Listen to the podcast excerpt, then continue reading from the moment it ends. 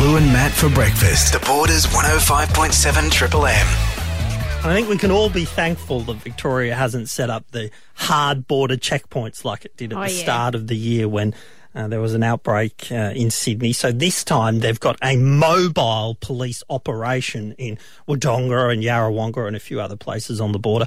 Uh, the Chief Commissioner said the operation is highly visible, mobile prevention, detection and enforcement presence. But we're intrigued on 133353 whether or not... Um, uh, anyone has seen anything happening, like seen groups of cars being pulled over, almost like a booze bust thing, almost like a breatho. Um, anyway, we've thrown it out there. We have, and uh, Sandy from Don's Don's Freight and Corryong. Sandy, you've uh, your drivers have seen the the setup. Yeah, yeah. So we actually get head into Corryong, into Albury about seven. Yep. And there was nothing there as they went in.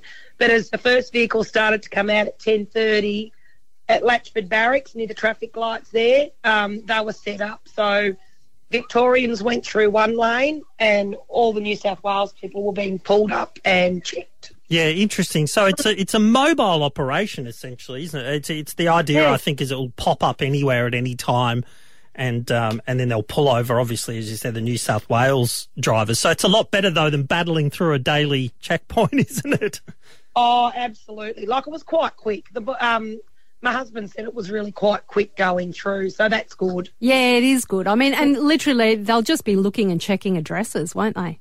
Yeah, I think um, Michael said he thinks there's even a vehicle recognition car earlier, like up near the stump. Yes. Gotcha. Yeah, yeah. But Yeah, I'm, clever. But I'm guessing that they won't be there kind of permanently. No, that they'll move around, so they'll be somewhere else today. Yeah, yeah, just randomly set up. Yeah, yeah. I like I like that idea. I think it was certainly a lot better than the hard border checkpoints. Uh, thank you so much, Sandy. You're welcome, guys. Have a great day. You too. Bye.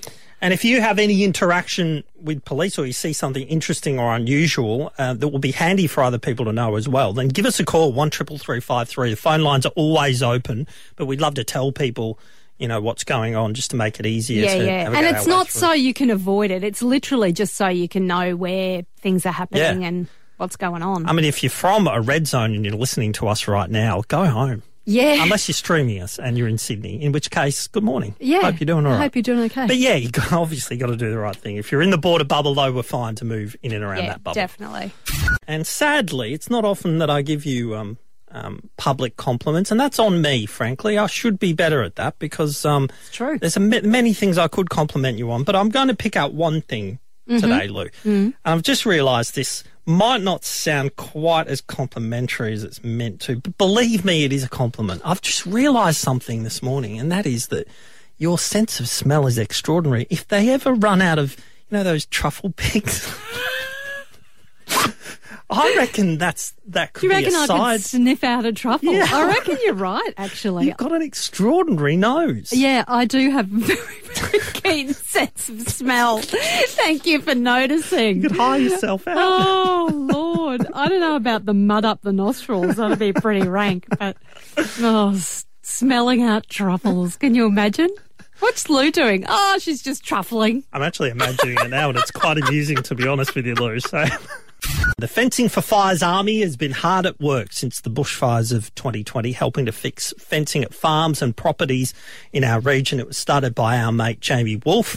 It's been a little while since we checked in, so we thought we'd give him a buzz and find out how it's going. Jamie, good morning.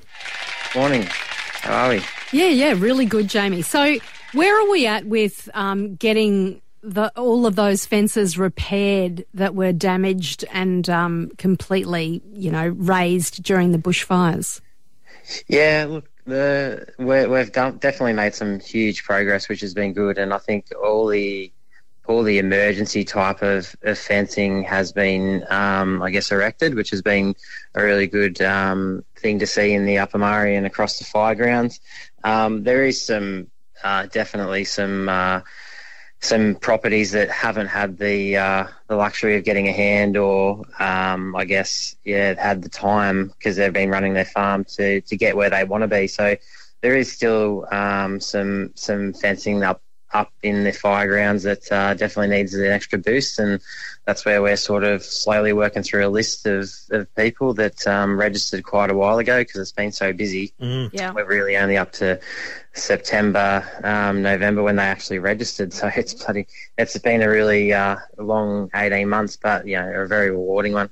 Yeah, you're doing an amazing job. Now, we're talking quite a bit about mental health this week because uh, we've got Triple M's No Talk Day coming up on Thursday.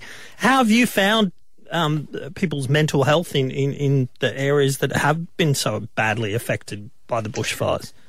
Yeah, look, it, it, initially it was really tough on, on everyone that um, was affected by the fires, and you know they they really, I think, just the enormity of the, the task at hand was was really part of the um, the the mental aspect that they really struggled with. Um, you know, and, and even now that they're starting to you know overcome uh, the mental aspect of it because they're you know they're getting close to finishing their fences. You know, that's been a, a really big part of it. But um, you know, there, yeah, there's definitely some struggles there, and I think you know when when we reach out and and talk to them and and give them a hand with their fences, it definitely takes a lot of the pressure off and. Um, all it is is just reaching out and touching base Yeah. with them and seeing where they're at. Well, that's it. It's, uh, you know, we've talked to other sort of mental health professionals about it too. It's really just making people feel like they're not alone. And you guys have done an amazing job with that because, as you said, it's just such an insurmountable task to fix all those fences. So to have you guys there to say, hey, come on, let's, let's get into it, will help, must be just uh, the amazing boost that, that, that they need. Yeah, and look, I think you know definitely with it's COVID's chucked a, a curveball, Oh, yeah. you know, through the recovery, and I guess um, you know now with you know when when we went through the first twelve months, you know we went through the winters and the snow and everything like that up there, and um, I guess that you know we're at a point now where um, we're just going to slowly you know work through the list that we've got and Yep. you know make sure that um, you know the the people that have have really missed the the boat from a help point of view still get the still get the recognition and, Awesome. and you know let them know that they're still we're still about that's you know this Yep. COVID thing has taken the focus off and we really want to get back on track. Yeah, awesome, awesome. All right. Um, finally, how can people help, mate? Where's the best port of call to uh, to go to find out all the info and see if they can help support you financially they or can- otherwise?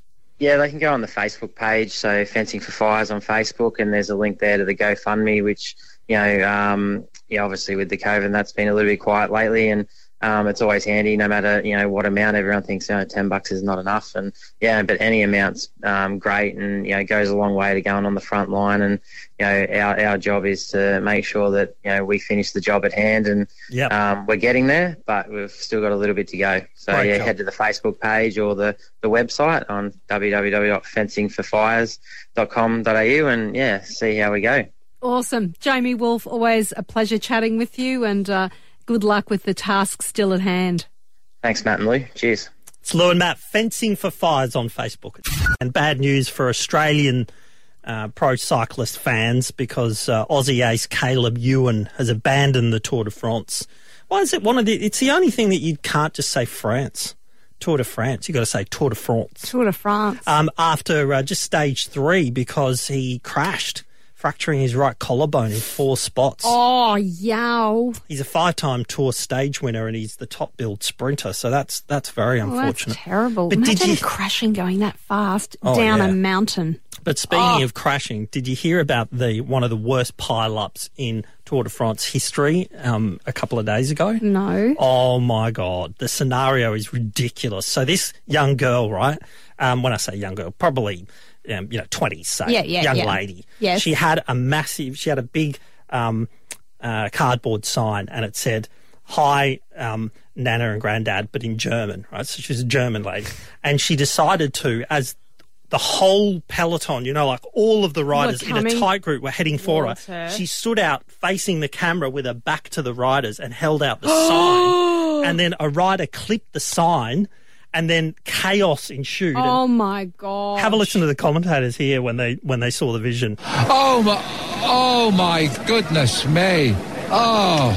yep, that was about it. So anyway, then she did a runner and they're trying to find her because they want to charge her. Of course they do. Because I mean, one guy had to pull out, and there was just chaos everywhere. There were hun- there, what looked like hundreds, but there were like lots and lots of bikes and riders just scattered along the road, all because this idiot held up a sign saying "Nana and Granddad, hello." Oh, that's terrible. Crazy.